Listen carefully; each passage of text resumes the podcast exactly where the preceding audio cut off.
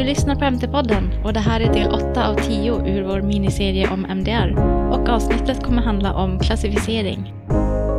Jag kommer att gå igenom de olika riskklasserna, hur en medicinteknisk produkt klassificeras och klassificeringsreglerna som man använder sig av.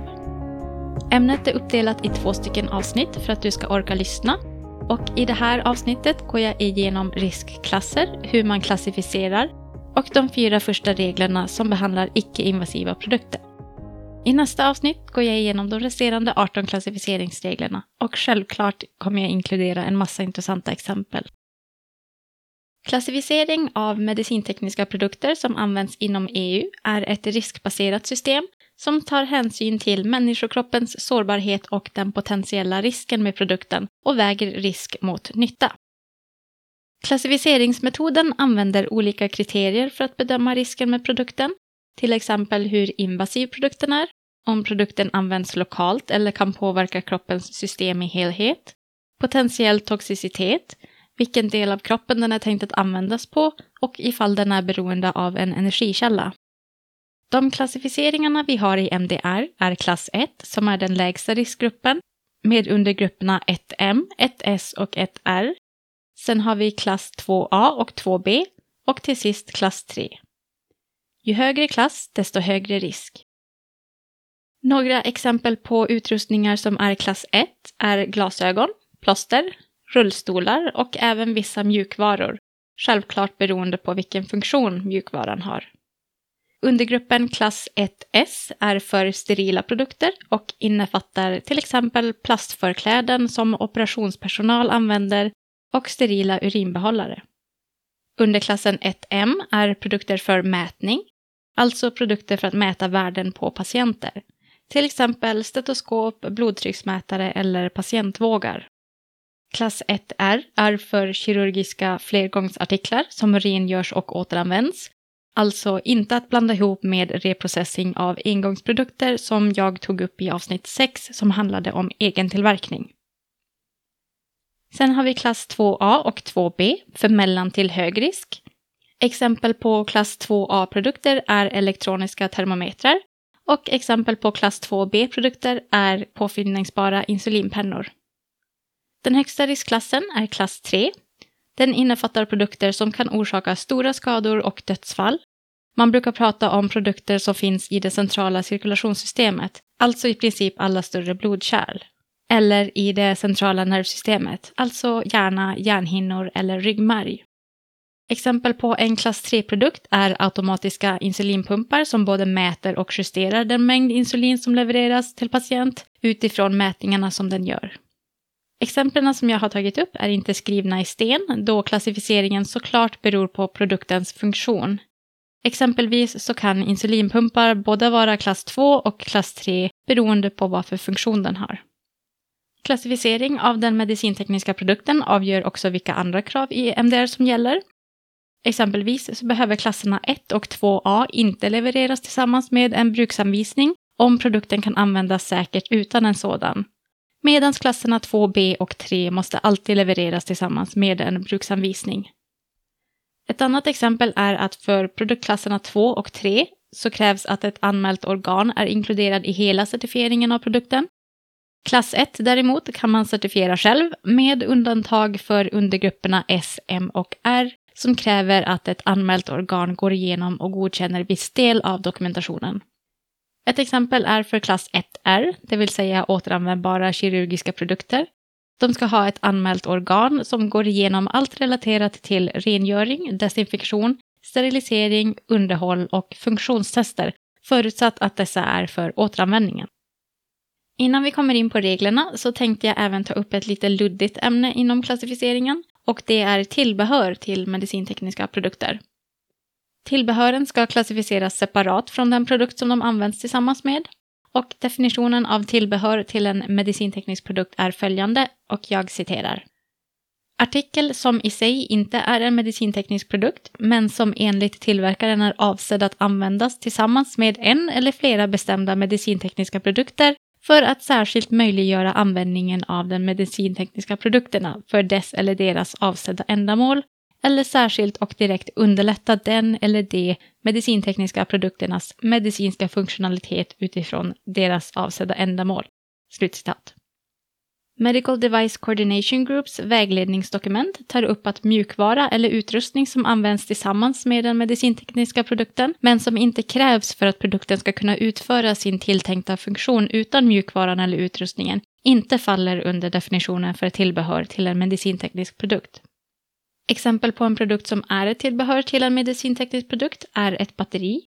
Och ett exempel på något som inte faller under definitionen är en ställning, förutsatt att ställningen inte krävs för den avsedda funktionen. Vi fortsätter med lite genomförande bestämmelser, det vill säga hur man applicerar klassificeringsreglerna på sin produkt. Tillämpningen av klassificeringsreglerna ska utföras med produktens avsedda ändamål i åtanke om en produkt är avsedd att användas i kombination med en annan produkt så ska klassificeringsreglerna tillämpas på var och en av produkterna för sig. En programvara som påverkar användningen av en produkt ska tillhöra samma klass som själva produkten och en programvara som är oberoende av andra produkter ska klassas för sig själv. Om en produkt inte är avsedd att användas enbart på eller i en viss kroppsdel så ska den klassificeras enligt den mest riskfyllda tilltänkta användningen.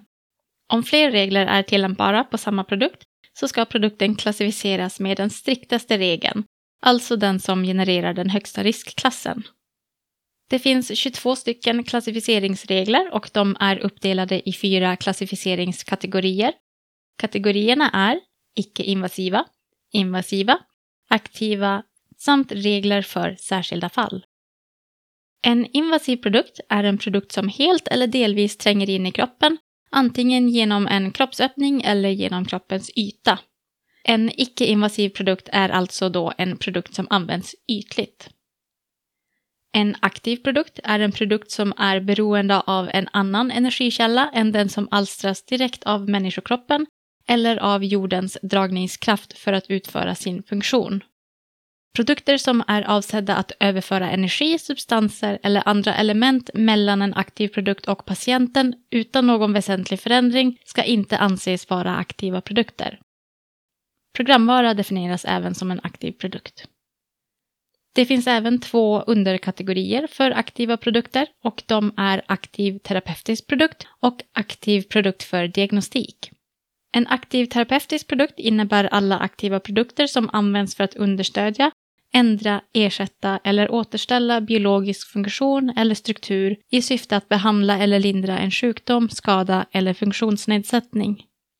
En aktiv produkt för diagnostik innebär alla aktiva produkter som används för att tillhandahålla information för att upptäcka, diagnostisera, övervaka eller behandla fysiologiska tillstånd, hälsotillstånd, sjukdomar eller medfödda missbildningar.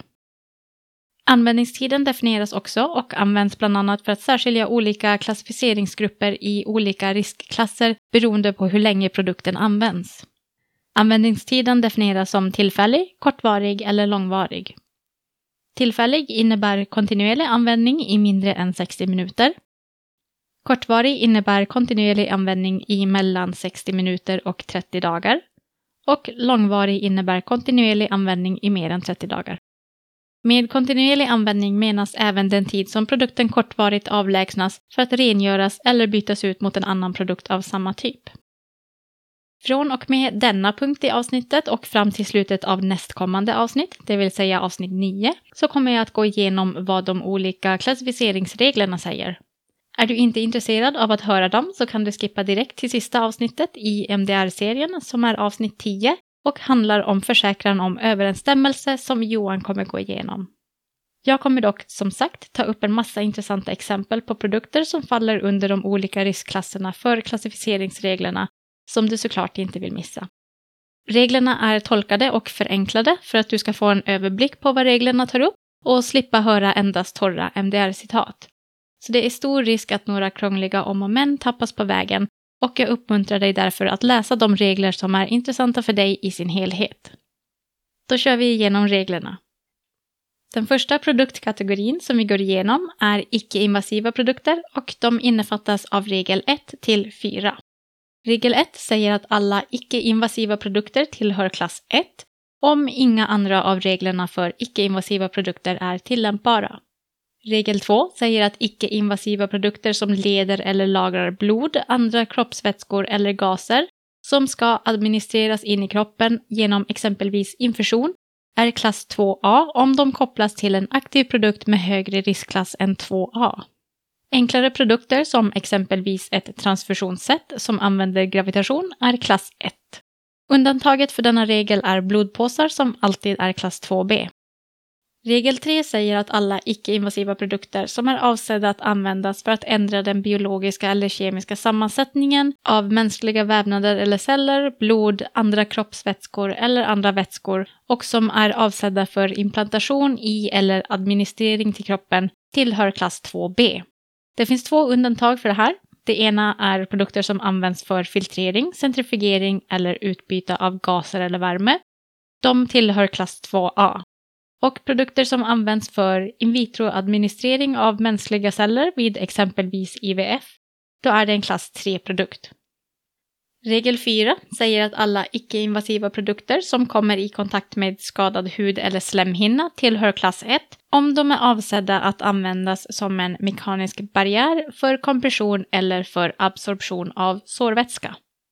De tillhör klass 2B om de huvudsakligen är avsedda att användas vid skador på hud som har skadat läderhuden eller slemhinna och som bara kan läka med dessa produkter.